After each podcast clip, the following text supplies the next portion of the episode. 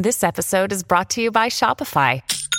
Forget the frustration of picking commerce platforms when you switch your business to Shopify, the global commerce platform that supercharges your selling wherever you sell. With Shopify, you'll harness the same intuitive features, trusted apps, and powerful analytics used by the world's leading brands. Sign up today for your $1 per month trial period at shopify.com slash tech, all lowercase. That's shopify.com slash tech.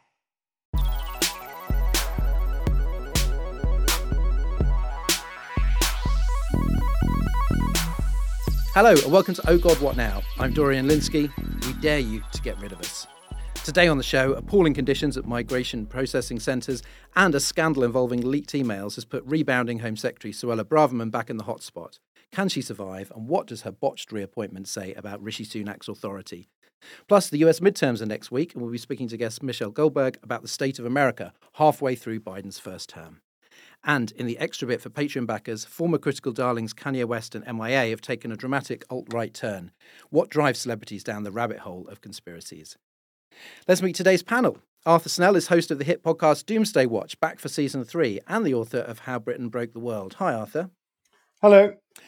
Uh, after an ominous silence, defeated Brazilian President Jair Bolsonaro did not recognise Lula's victory, but did say he would respect the constitution, and his chief of staff promised a normal transition, which makes Bolsonaro more of a Democrat than Donald Trump.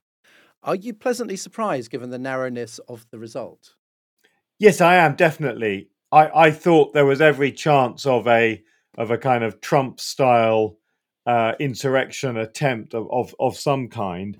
Um, I guess two two reasons why that might not have happened. One is I wouldn't be surprised if behind the scenes, um, President Biden and his people have been putting loads of pressure on Bolsonaro, and you know, very visibly, obviously, showing their support for the democratic process and the constitutional process in Brazil. But the other thing is actually that Brazil has a federal election system, which of course the US doesn't have. I, I would defer to Michelle as the expert on that.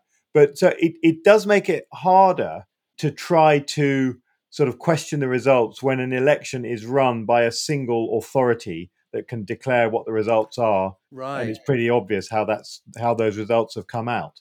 Seth Thévoz is a political historian and author of two books on how private members' clubs have shaped British politics. Hi, Seth. Afternoon. Uh, Matt Hancock has had the whip removed for signing up for the new series of I'm a Celebrity, Get Me Out of Here. He claims that he's getting out of Westminster's ivory tower to bring politics to the people. Because what better way to get Joe Public engaged with policy issues than by eating kangaroo penis with Chris Moyles? What does he really hope to achieve, do you think? Is it just money? I think Partly, yes, but also a sense of purpose and importance. Usually, when politicians start turning up on reality TV shows, it's a sign that their career's on the skids and they're on their way out.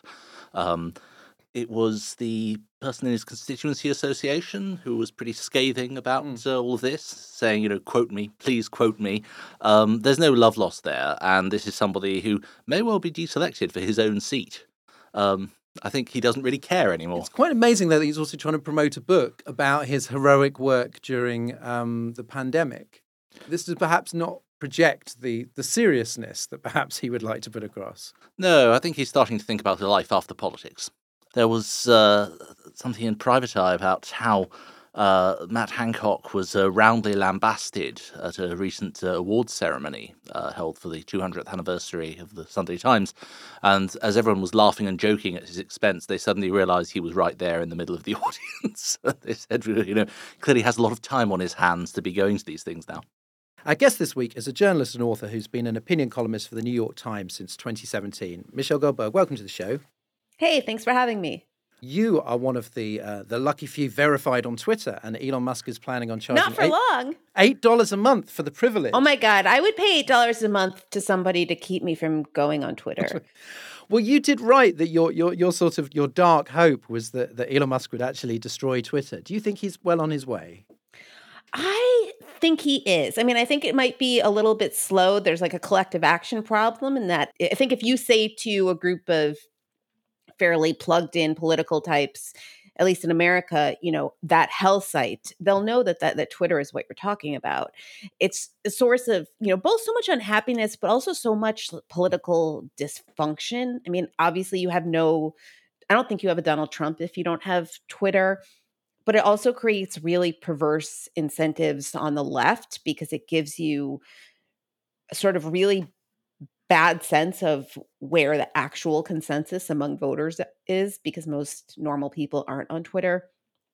Um, and so, look, I think that if you know, if, if a if he starts charging for Twitter, then having a then the, the kind of badge which doesn't really do anything for you. I don't, you know, I mean, it's something I got when I got the job at the time. Somebody called them up and said, "Add it to my account." It hasn't really changed anything for me. But if you make it something that you can pay to have, a you're going to have a huge number of imposter accounts, and the badge itself will just be a sign that you're kind of a huge dork. So, you know, and and you know, eventually it can go the way of I hope it goes the way of many other social media sites before it. You know, even Facebook, I never really look at anymore. Again, I think the only way, the only possible silver lining is that Twitter itself is such a negative force that we'd be far better off without Twitter than with it. Well, um, we're going to return, for, turn to that slightly in the middle of the show. Let's get on with it. First up, Home Secretary Suella Braverman, at the time of recording, is still in post after a furious defence of her reappointment in the Commons. She's been shown to have lied about sending government emails to a personal account and to a Tory backbencher, which led to her sacking by Liz Truss. Now she is being blamed for appalling conditions at the Migrant Processing Centre in Manston, Kent, which was designed for 1,600 people, currently houses 4,000. Migrants are supposed to stay there for just 24 hours, but some have been there for over a month. Cases of diphtheria and MRSA have been reported. Among her critics, are Tory MP Roger Gale, who whose constituency includes Manston. Arthur, briefly, what went wrong at Manston and why could it be? Is it definitely uh, Suella Braverman's fault? Well, what went wrong, very simply, is that a facility that was designed, I think, for uh, a thousand people originally has now got uh, well over double that number. This place is is where you go for a short period at the very beginning when you you have just arrived in Britain uh, and then you're transferred normally into into hotels pending asylum uh, applications and other immigration procedures. Clearly, that means there have to be hotel rooms available. And it seems that Suella Braverman, certainly as she's been accused of doing by a fellow Tory MP, has deliberately slow pedaled the Home Office booking these hotel rooms in order to create the huge overfilling of Manston, deliberately to create these problems, deliberately to create this image of a sort of immig- immigration crisis running out of control in this country. So it's an entirely cynical uh, approach, with of course the, the victims being these poor immigrants who, who are just you know coming to try to pursue a, a route to being here legally. Even Priti Patel used these hotels to house migrants. Braverman allegedly didn't want to book any in Tory constituencies, which happens to mean most of the south coast. Um, what are these so-called hotels for migrants actually like? Who's running them? I mean, they're presumably yeah. not very nice. No, they're not. And as it happens, I, I, know a little bit about this from having been involved with various refugee groups where I live, which is southwest of England, but you, you still see the same phenomenon. For a start, these are not hotels that any of us would choose to take a holiday in or a, you know a short business visit. These, uh, in many cases, they're hotels that have literally been condemned as unfit for use uh, by public authorities. Uh, there is a national contract for providing these hotels to the Home Office which has gone to a company called Clearsprings Ready Homes. And you can look this company up. It makes millions, literally millions, from this business. Uh, and the conditions inside these hotels, as reported both in various media articles, but also by people who've seen them directly, uh, the conditions are appalling. Uh, you have entire families in they choose hotels not not in town centres or in anywhere sort of where, where, there's stimulation and access to other services. They're normally uh, out of town areas. None of, them, of course, none of these people have their own transport. Of course, public transport in provincial England is pretty dire. So the, the, to call them hotels is generous. You you might call them incarceration facilities, and there there there are people getting very rich from this process. And other people uh, are are suffering, and it's something that I, I feel rather strongly about. Um, Seth, in the Commons, government openly uh, claimed that the asylum system is broken after 12 years of Conservative government. Why do the Tories hate the Tories so much? This is actually totally normal. Um, if you move around in Conservative circles, I think for the last 70 years, the standard mythology has been Winston Churchill and has been the idea that whereas everyone may be wrong and there's a Tory government that's off the rails at the moment, one lonely backbencher, one uh, virtuous voice who knows what's right, pushes on, and at the end of the day, they are vindicated gloriously, and they turn out to be magnificently right, and everyone heaps praise on them. And the trouble is that you then have a system where everyone in the Conservative Party believes that they're Winston Churchill. And everybody believes that everyone else is wrong and they are absolutely right and should not compromise in any way. Um, so the sort of severity of these attacks, the, the fact that it's their own party, actually only encourages them to be even more vicious about it. And she used the word invasion to describe the recent influx of migrants, which is actually not that large uh, in relative terms. This is exactly the kind of word previously used in National Front and BNP manifestos.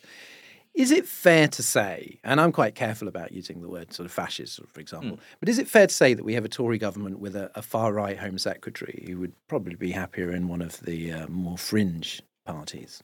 Yeah, I think that's very true. But on the other hand, again, this is nothing new. For the last 50 plus years, we've had conservative governments that believe that their best bet to bonding with the electorate is to be as authoritarian as possible. Remember, they're not after all voters, they're just after a segment of the vote that will turn out consistently for them. Um, if you look at Kelvin MacKenzie describing Sun readers in the 1980s, he comes up with a fairly good description of uh, how the, the sort of voter coalition there. He says, It's the bloke you see in the pub, a right old fascist wants to send the racist epithet back uh, by his poxy council house. He's afraid of the um, unions. He's afraid of the Russians. He hates the queers and the weirdos and the drug dealers. Um, and that's not a million miles off how they are structuring the, uh, the, the Conservative Party vote. I mean, it, it evolves. There, there are tensions in that. You know, the amount of drugs allegedly dealed at Conservative Party conference, not necessarily by major figures, but certainly there in the background, uh, means that they've tweaked that. But fundamentally, the the kind of pitch to Conservative voters hasn't evolved that much in the last fifty years. Um, Michelle, in the UK, the issue of immigration goes up and down. Sometimes it seems very prominent, sometimes uh, everyone seems to have forgotten about it. How much of a role is immigration playing uh, in American elections at the moment? I mean, a lot. And I have to say, I'm so, you know, I'm, I'm frequently so envious of British politics, even when they seem shambolic to you guys. The idea of kind of talking about immigration as an invasion being something unusual or notable among right wing politicians mm. is, you know, I mean, it just seems astonishing to me because that is the absolute lingua franca of the Republican Party at all levels. And it's also much more of an issue for people who are extremely concerned about America not being a majority white country anymore. So, mm. you know, I covered one congressional race where the Republican was cover- was calling for a total immigration moratorium and he actually said on a white nationalist webcast, which again, American politics, um, but on a white nationalist webcast, that this was in part to preserve the kind of current demographics of the country. It's less of an issue for Democrats. I mean, one of the strange things about American politics right now is that on many, many issues, the two parties are just talking about totally different things but it's something that the right is able to demagogue on and it helps them but it's not as if there is a policy debate going on um, Arthur, uh, lest we forget the email scandal. Um, it turns out that Braverman lied about reporting the email leak to the Cabinet Secretary Simon Case and was in fact confronted with the evidence after she CC'd the wrong person. Um, we know that this is a resigning matter because she already resigned over it. Can you explain why this is so serious from a national security point of view? Because I think some people would just go, uh, you know, why does it matter if she's sort of switching accounts? Again, in, in American politics, we know that perhaps using private uh, email account can be politically damaging. Um, but well, yeah, that, as you know, email security was the most important issue in the, in the 2016 election. um, but obviously, this is embarrassing, Arthur. But why is it? Why is it sort of uh, tangibly so bad? What she's yeah. Doing? Well, I think that the, the key point is is the role that Suella Braverman has. She's the Home Secretary. She is responsible for all security inside Britain. That's her job. She's responsible for MI5 for every single police force for border security. I mean, this is why it's such a terrible job and people always fail in the job because it's too much of a job. But there is no government role with the exception of the prime minister or the foreign secretary that has more involvement with intelligence and with, with secure and classified information. Anything to do with terrorism plots, anything to do with Russian, you know, intelligence activities here in the UK, Chinese, you name it. It's all on her desk. Now, obviously, we don't know what emails she's sending from her secure home office system, which will be state of the art, um, you know, firewalled, all the government protections you could hope for. And she's forwarding this stuff to her own Gmail so she can then forward it on to anyone she feels like. And of course, she's she's clearly incompetent because she she then hmm. forwarded it to someone by mistake. So we, we know that she's playing fast and loose with with the controls, which if you know, just to be clear, I've worked in these kinds of jobs as a civil servant. You would get sacked hmm. immediately mm. if you right. did that as a civil servant. And after all, as you said, it's bad enough that she had to resign two weeks ago, uh, but she's now back in the job. Um, so we, we don't know what stuff she's doing this with, but what we do know is that her government inbox will be will contain some of the most sensitive information that Britain has. And so the fact that she is playing fast and loose with information security is profoundly worrying to anybody who's got kind of knowledge of, of how our national security structures work. And I've I've seen reports that you know MI5 and other security organizations don't want to show her anything anymore because they don't trust her. So that and in that case, she can't actually do her job. So whether or not she deserves to lose her job from a point of discipline, she certainly mm. deserves to lose her job on the fact that she clearly doesn't have the trust of the organizations she's supposed to work with. Um, Seth, we're told that Sunak had to appoint Braverman because she endorsed him at this very specific point, um, which seems like months ago, but mm. days? I don't know. Time blurs. Uh, she endorsed him when it looked like Johnson might enter the race. Mm. And she is a favourite of the Tory right. So security breaches and human misery are a small price to pay. But do you think that this is making him look weak and cynical when he's trying to make that strong first impression? Because it looks like he's in hock to a fairly extreme wing of the party. Yeah, I mean, the thing is that it's not unusual at all for a prime minister to appoint a broad coalition of people from across the party. Typically, if it's show of strength, they'll appoint their uh, political rivals to something incredibly menial and marginalised. Um, yeah. See Nadhim Zahawi, who seems to have been completely marginalised as Minister of without portfolio. But actually giving a main office of state to someone is not necessarily a good or clever move. And the Tory right is not a small sect in the Conservative Party. There are an awful lot of people on the right of the Conservative Party who could have been appointed to that job, who wouldn't be as big a risk. Um, I mean, I can think of half a dozen names who'd have made very similar comments to Suella Braverman without necessarily having any of that baggage around security issues. I've heard the suggestion that he's somehow hoping that she'll mess up and this will collapse her career forever. I think that's ascribing far too much competence or planning to any I just, I really don't think that if you, I don't really think it's a good idea to appoint someone in the hope that they will mess up um, people's actual lives uh. and then um, and then destroy their career. Um, After Boris Johnson, anything's possible. uh, he's also appointed an opponent of abortion rights, Maria Caulfield, as women's minister. Now, the thing is that Sunak is a, is a treasury wonk at heart. He has very strong sort of startup, hey guys, energy. Um, do you think he has any appetite for these culture wars, or is it is it just pandering, and is therefore it worse because he just doesn't actually think any of this? I think most of the culture war stuff is coming out of Conservative HQ and out of the campaigning wing of the Conservative Party. They're looking at polling um, and they're looking at trying to keep their voter coalition together. The previous sort of voter coalition in the earlier part of last decade, which barely won them the 2015 election and didn't actually get them a majority either the election before or after 2010 or 2017, um, wasn't really that large. Whereas the voter coalition Boris Johnson put together in 2019 around making Brexit happen, that worked for them really, really well.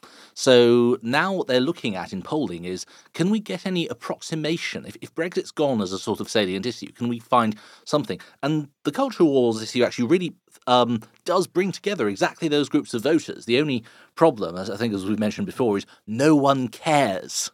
Uh, but they're hoping that by making it a salient issue, it might bring together enough of the vote. I mean, what I find bizarre there is that the, the, the offer that was being made, the sort of national populist offer, was that investment and spending, also racism. Mm-hmm. And Sunak's offer seems to be austerity, but also racism.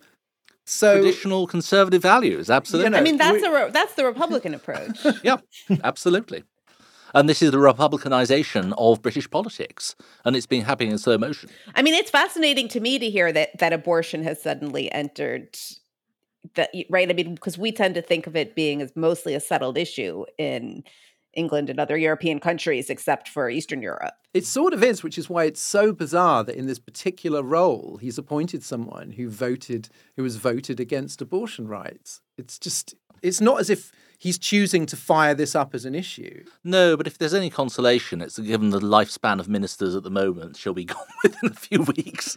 Well, talking of people who, who we really hope will be gone, is that uh, Braverman's colleagues seem quite embarrassed by her. Immigration Minister Robert Jenrick refused to endorse the word invasion on the media rounds and actively said, I, I wouldn't use this kind of language. Is Leaky Sue, uh, as she is delightfully known, worth spending any political capital on? Is it because what we saw was that Boris Johnson actually sunk himself by supporting like people he didn't need to support when they got caught up in scandals like Chris Pincher and I've forgotten his name now, the guy that started it all last December. That scandal. Oh, um, yes, Owen Paterson. Owen Paterson. Um, do you think that Sunak would go to the wall for Braverman, or do you think that Probably not. Um, there's there's an interesting question about how yes, the vultures have started circling, but if we just forget the last 12 months, it used to be totally normal that the vultures began circling around someone like, say, Gordon Brown for three years. And you knew they were doomed, but they, they would still be hanging on in there. And even at the start of Truss's premiership, people saying, well, she's doomed now. She's only got 18 months left, which became she's only got 12 months left. Um, so it's quite normal in British politics for these people to stick around for a bit. Um, it's just we, we've had this extraordinary experience of people disappearing in days. It's very exciting for podcasters, if nobody else. Um, Arthur, finally, some of the people at Manston had been moved from a centre at Dover after an arson attack by a man with far right views uh, who then killed himself. You used to work for Prevent. Why do the police hesitate to define this as terrorism? It's I, in my original version of the script, uh, referred to him as a far right terrorist, but apparently not. Yeah, I have no no idea. I mean, I worked in counterterrorism for more than ten years. I cannot explain why, when uh, far right white people in this country commit terrorist uh, crimes, whether it's Thomas Mair murdering Jo Cox or this guy doing a firebomb in, in which he killed himself, um, that's they're always mental health cases. We're always told, well, you know, there's a mental health issue. Now, I have literally looked uh, terrorists in the eye and spoken to them in shortly after they've been captured in Iraq. They all have mental health issues. You won't be surprised to learn. So Hmm. the idea that mental health issues are unique to the white terrorists is just a bizarre, um, basically a racist trope. And you know, I I want to come up with a better answer. But as far I, I haven't ever seen one, and and I, you know I'm talking as someone who's who's worked on the inside of this. I think it's it's a it's a disgraceful lack of courage that exists in in the um, British sort of counterterrorism community that we we just don't like to use this terminology when it's the white people.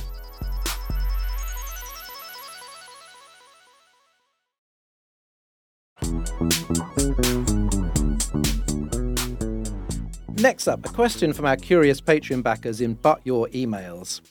Remember, you can ask your questions too when you support us on Patreon. This week, it's a very, very simple one. Calls back to um, what we were talking to Michelle about earlier. Nick Simpson asks If Twitter dies, where do we move to? Michelle, you first. Is there some groovy uh, social media platform out there?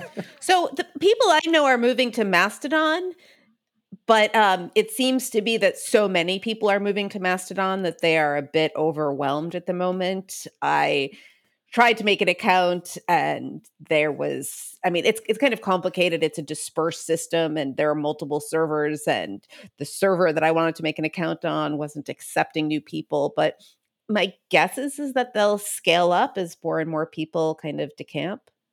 Arthur, is there somewhere else that you would that you would go that looks sort of sufficiently thriving and not mad? Well, I, I this is so embarrassing. My sort of to-do list at the moment has the slightly improbable sort of bullet point of find a new thing to replace Twitter, and I'm afraid I, I'd got as far as he- having heard of Mastodon, um, and I even went on the website the other day, and it, it was it was all a bit confusing. And, and I'm sounding, I know I'm sounding very sort of uh, boomer, and I'm and I'm I'm not that yet. Uh, so um, yeah, I don't know. Maybe, maybe, Seth, with his expert on on private clubs, has a sort of the online version of a, of a kind of uh, St James's uh, gentlemen's club, which, which, of course would accept all, all genders and uh, other diversities, and, and that would be a nice place to hang out online. There is one, but it's quite weird. Now, what I was thinking is how this reminds me of the way that um, conservatives were really angry a few years back at the liberal bias of Wikipedia, uh, because, in the words of Stephen Colbert, uh, reality has a well known liberal bias. And uh, so they would set up, you know, these Conservapedia nut job things. And in the same way that. Um, these very right wing outlets like uh, Parler and um, Trump's Truth Social have been set up for this uh, fringe cause. I think it would be a wonderful thing if people on the liberal left were to inundate Parler and Truth Social.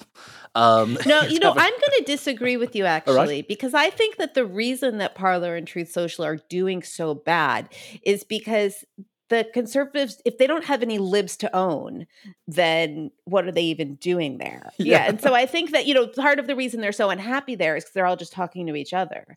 Hmm. What blows my mind is that the lessons uh, of social media were learnt a lot of time by people running message boards in the 90s. And they said that the thing is, you'd start going, free speech is paramount, everybody should be able to say what they like. And then it would be like flooded with nightmares stuff. And then they would have to cut down. And then a lot of people would complain and they go, we're going off to another message board. And then the same problem would be repeated. Mm. And people, everybody just want to go, let's have a, a lively discourse. And the only answer is one that I think right from the start just goes, no, we're going to have like serious moderation here. This whole pretense uh, that people, if left to their own devices, will just have a kind of a vibrant chat, like we're in the Agora in Athens or whatever. Mm. It's it's like nonsense, and it's been proven nonsense for thirty years now. The, the the way that Elon Musk comes in and just comes in with a real kind of like idiot's version of of free speech absolutism this is not going to work, and it never has worked. Uh, with apologies to the First Amendment. Well, no, I mean, but it's also not the First Amendment because, you know, the First Amendment doesn't say that you have, you know, it says you have a right to say these things, but it doesn't say that you have a right to use privately owned companies to say them. Right. I mean, you yes, do yeah, actually yeah. have a right yeah. to stand on the corner and shout all sorts of slurs and you know, I'm kind of an, an American enough that I would absolutely defend that there's you know there's the kind of first amendment in law and then there's the first amendment in spirit and people conflate those two things um, you know to to act as if kind of any any limitation mm. imposed by a private company somehow traduces the constitution in the same way that you know you don't have a right to write a letter to you you, you don't have a right to have your letter to the editor published in the new york times I'll, I'll tell you what's fun is if you're British and you're arguing about free speech with an American who believes that the First Amendment applies to the entire world, and then and then you just go, well, actually, you know, we do have hate speech laws here. Well, right, and, and that's the other problem that I think Elon Musk seems to have not considered is that in addition to sort of driving people off the platform, he has to somehow come up with a system that's going to take into account laws that are very different all over yes. the world. Mm. But none of us would be talking about his views if he weren't a billionaire. I mean, genuinely, there's nothing interesting there. Next up, the US midterms are next Tuesday, and Republicans seem to have regained momentum. Pollsters 538 have predicted the GOP will retake the House, while the Senate is a toss up. We're delighted to have Michelle Goldberg from the New York Times to unpack it all for us.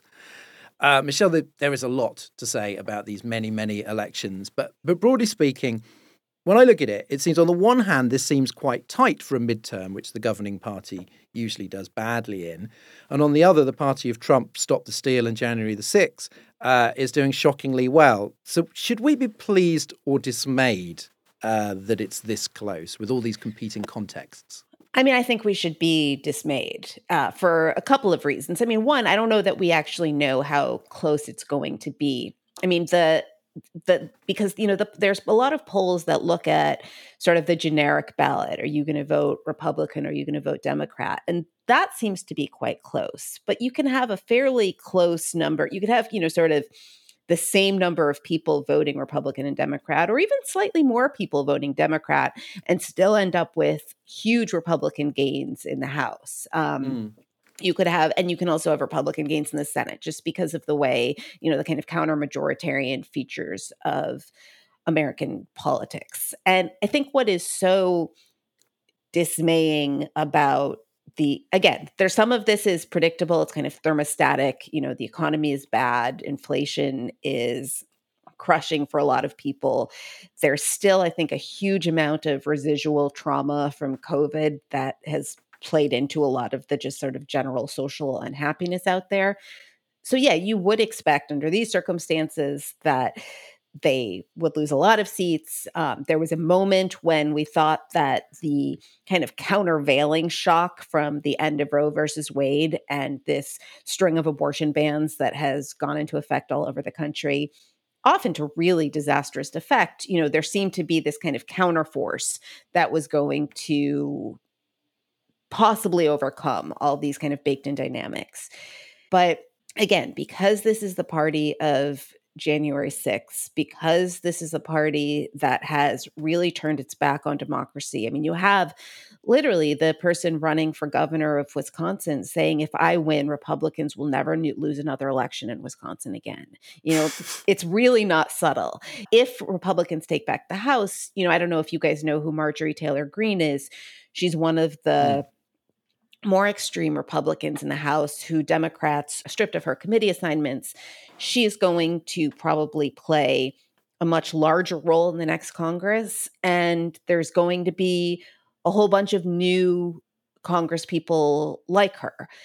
Um, you're also going to have, you know, depending on what happens in some of these governors' races, I suspect you're going to have a governor, for example, of Arizona who is, you know, not just devoted to the big lie about the last election, but I think could be counted on to do anything that she had to do or could do to subvert the next election if a Democrat wins in 2024.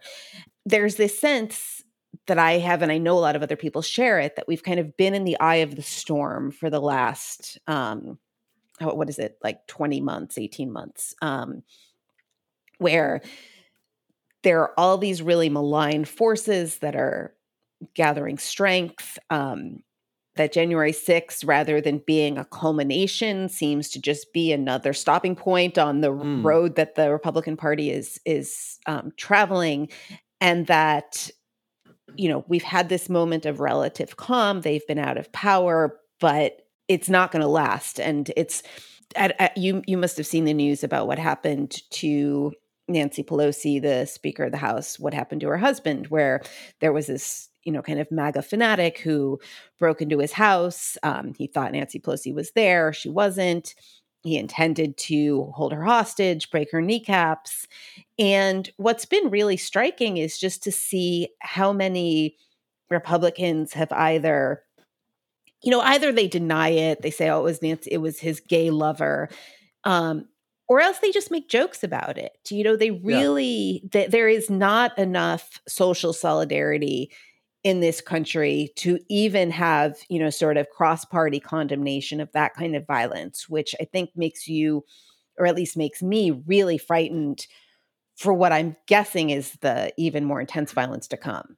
Well, Liz Cheney, chair of the January 6th committee, has endorsed the Democrat in, in Michigan. Um, mm-hmm. Her career is almost over. And in context of what you're saying, with or without Trump, um, like even if he doesn't run for some reason or you know dies tomorrow, is the radicalization of the GOP so extreme now that the moderate wing is effectively dead? Yeah, absolutely. I mean, yes, like Liz Cheney is, you know, and Liz Cheney was a very, it is a very, it is a very conservative Republican, right? The thing that makes her kind of anathema to the Republican Party is not that she's gone squishy on, you know, economic or cultural or foreign policy issues. It's that she condemns Donald Trump's actions on January 6th, um, insists that he didn't win the election and wants to see the people who made January 6th happen held accountable. And that is an unacceptable position in the Republican Party. Let's look at some specific uh, Senate races. You've got Herschel Walker in Atlanta, Mehmet Oz in Pennsylvania, J.D. Vance in Ohio. Um, Now, these are all sort of flawed candidates, and the argument has been that, that better candidates would have a much stronger chance of winning. Could all of, the, and they've all had like, I mean, Herschel Walker particularly has had a, a, what seems like a disastrous campaign. Do you think all of them are still within a shot of winning? And does that? Oh yeah, absolutely. And does that mean that sort of nothing matters? That the sort of things that would once tank a campaign just don't matter anymore. Well, again, it's, not that nothing matters. Saying that Donald Trump um, did not win the 2020 election would still tank a campaign. right. But, right. you know, Yeah. being an anti abortion candidate who, you know, paid for at least one abortion, possibly two. Another woman has come forward to say that that um, Herschel Walker pressured her into having an abortion. That doesn't matter. And it's interesting because the party has really changed since 2016, even. When 2016 happened, and you know, you remember the Access Hollywood tape with Donald Trump, you know, bragging about sexual assault.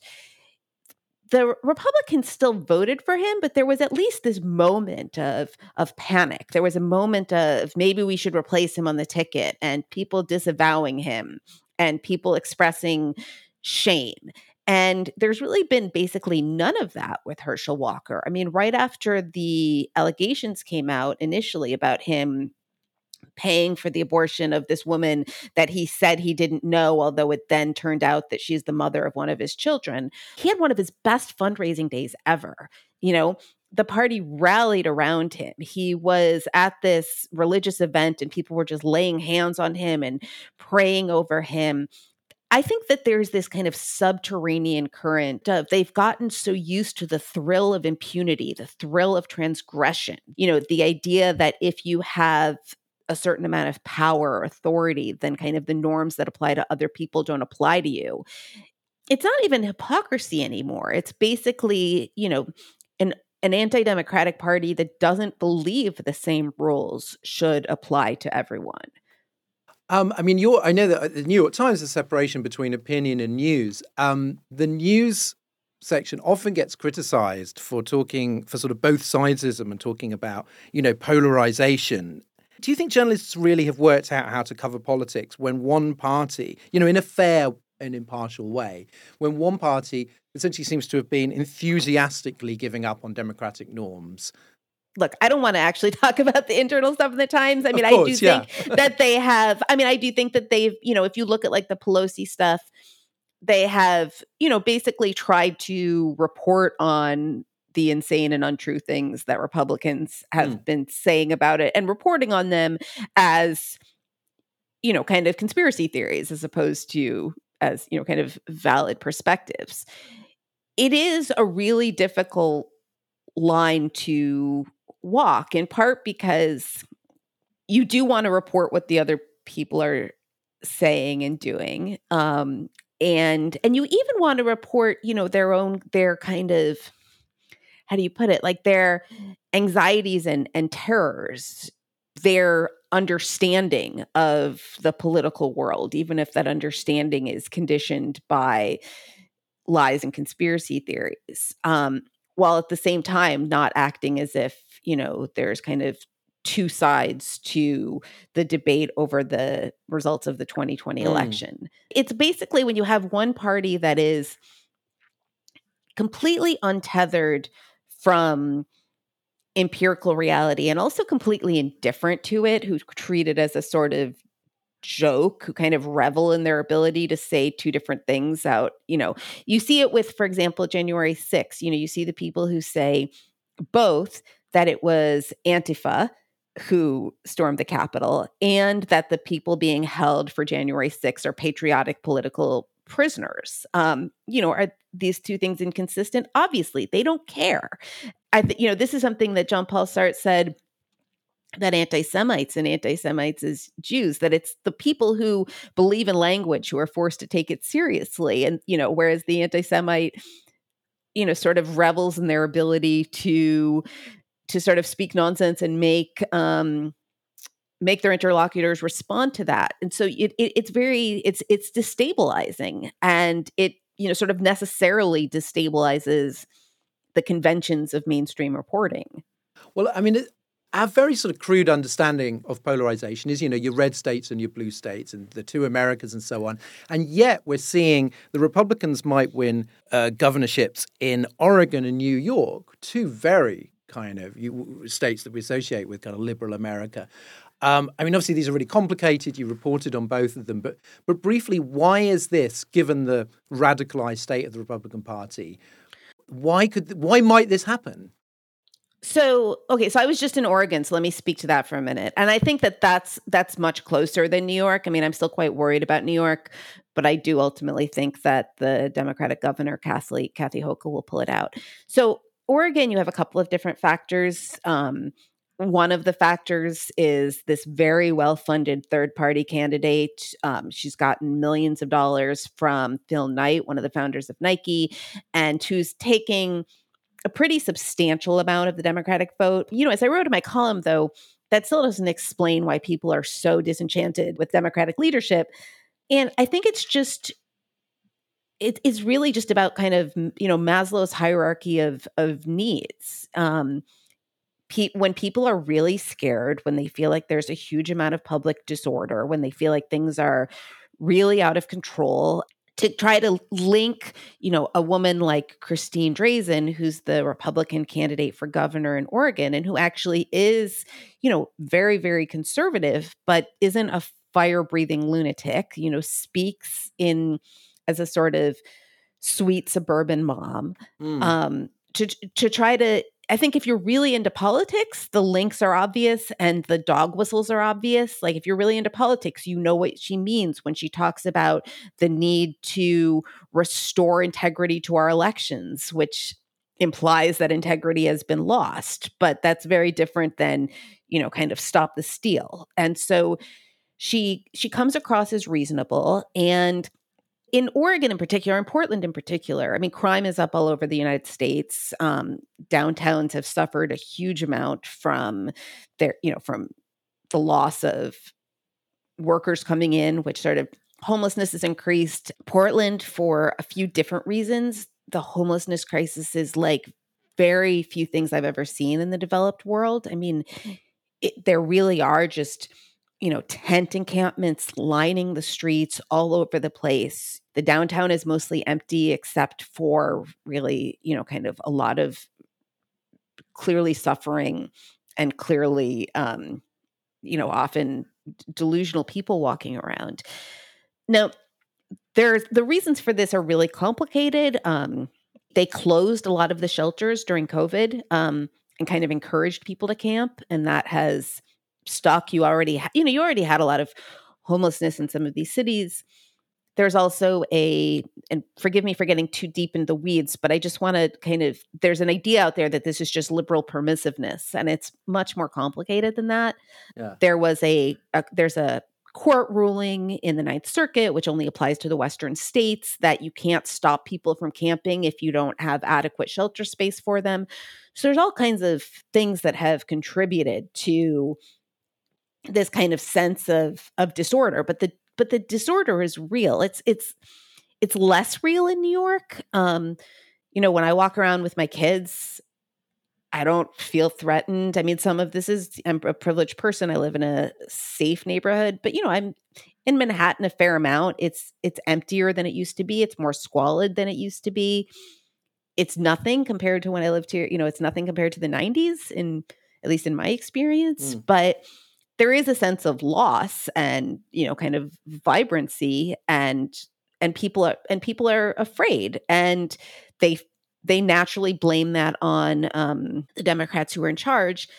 And then the final thing i'll say is that in some ways the democrats have been in these two states have been victims of their own success because they have written very broad protection for reproductive rights into state laws. And so, what these anti abortion gubernatorial candidates are saying is I couldn't ban abortion in this state even if I wanted to. So you oh, have nothing see, to worry yeah. about. So you can elect me to be tough on crime without worrying that um, you know, kind of civil liberties that you value quite a lot will will be endangered. And finally, I mean, one of the striking things about Republicans is they seem to want to stop democratic policies more than they have their own policies. So if they take back the House and maybe the Senate too. What do you imagine their legislative agenda will be beyond thwarting Biden? They'll probably pass a national abortion ban of some sort. Um, you know, whether that's a ban at six weeks or a ban at 15 weeks, I'm not sure about. But they will, you know, Biden will veto it, but there will be a lot of pressure on them to pass it. But no, I think that I mean, whatever. Obviously, I I am I am biased, but but they're really you really can't pick out a proactive agenda. I think even if you wanted to give them the benefit of the doubt. It's just not, you know, they're running, they're going to impeach Biden. Um, you know, some of them are demanding that they impeach, you know, Kamala Harris and um, Anthony Mayorkas and various other officials as well. They're going to have a lot of hearings, which is, you know, what they did at the end of the in, at the end of the Obama administration. You know, they're going to have a lot of hearings into Hunter Biden, into the withdrawal from Afghanistan, which was genuinely catastrophic. But um, I think that you'll end up with a lot of you know sort of bad faith hearings. They will have hearings into you know kind of alleged corruption by Anthony Fauci, who was a major figure in our COVID response, um, and and then I think you'll have a lot of um, brinksmanship over the national debt because you know we have this mm. insane mm. system where basically Congress has to raise the debt limit in order to keep paying debts that the United States has already incurred. So it's not as if it's not about kind of Congress raising the debt limit to enable more spending. They have to raise the debt limit to avoid the United States going into default, which would have catastrophic impacts on the world economy. And yet, nevertheless, Republicans are often quite willing to kind of force brinksmanship over the debt limit to, to, to get their way and so you know we're going to see a bunch of kind of will they or won't they crises about whether or not you know the united states can kind of continue to pay its debts and then meanwhile the 2024 election will kick off so. Yeah, I mean, you know, and this is, you know, we, we're in the era of the permanent campaign. So the 2020, 2024 kicks off, you know, basically in January. Um, and you'll start seeing, you know, the Republicans who are going to announce will start announcing. I can see why British politics is sort of where you might turn for light relief. Mm-hmm. Yeah, British politics. I mean, I, I, I imagine that if you are there, it doesn't seem like such an oasis, but just the idea that you can be too corrupt or too inept and therefore tossed aside, right? Even, I mean, that measure of accountability is something that is so missing in American politics. Um, that yeah, it's hard not to envy the and and you know, and also you just have you know generally less violence, so it's hard not to um, envy the relative orderliness of it. There we are, finally something to make um, our listeners feel a bit better.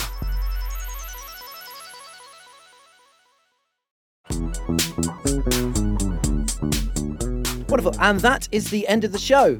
Uh, thank you very much to Arthur Snell, Seth Thévoz, and our guest Michelle Goldberg. Stay tuned for the extra bit exclusively for backers on Patreon after our theme song, Demon is a Monster by Corner Shop, and a thank you to some of our backlog of generous supporters.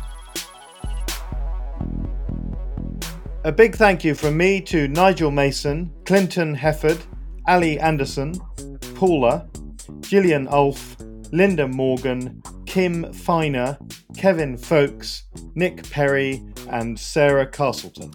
Hello from me, and many thanks for your support to Mariana Doherty, Alexandra Colwell, Matt D, Matthew Russell, Lisa Smeaton, Georgina, Marianne Connors, Jan, Julia Arthur, and Keith Cowans.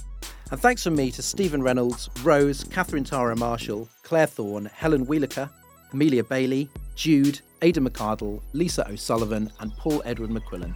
Thank you so much. We'll see you next time.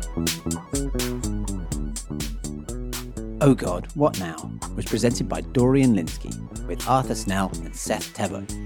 Audio productions from me, Robin Lieburn. And the producers were Alex Reese, Jacob Archbold, and Yelena Sofronovich. Assistant production from Kasia Tomaszewicz. Lead producer is Jacob Jarvis, group editor Andrew Harrison, and Oh God, What Now is a Podmasters production.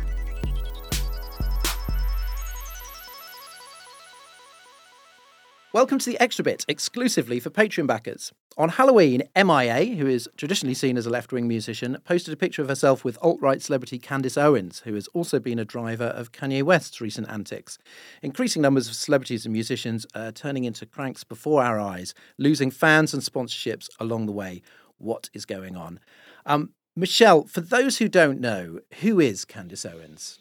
She's a kind of star of the young American right. Um, she's a podcaster and a frequent speaker, or not a podcaster, a webcaster. Um, she has like a video show on the network of um, Ben Shapiro, who's kind of an aspiring, actually pretty very successful young right wing media mogul. She's a very frequent guest on Fox News. Um, you know sort of a and and i think what makes her i guess notable is that she's a young black woman who will say that um you know it is white men who are the most oppressed people in american society. That's yeah that's a that's a good gig for her. Um seth and that was a little teaser for the bonus bit of this week's podcast. If you'd like a little bit more Oh God What Now every week without ads and a day early, then sign up to back us on Patreon for as little as £3 a month.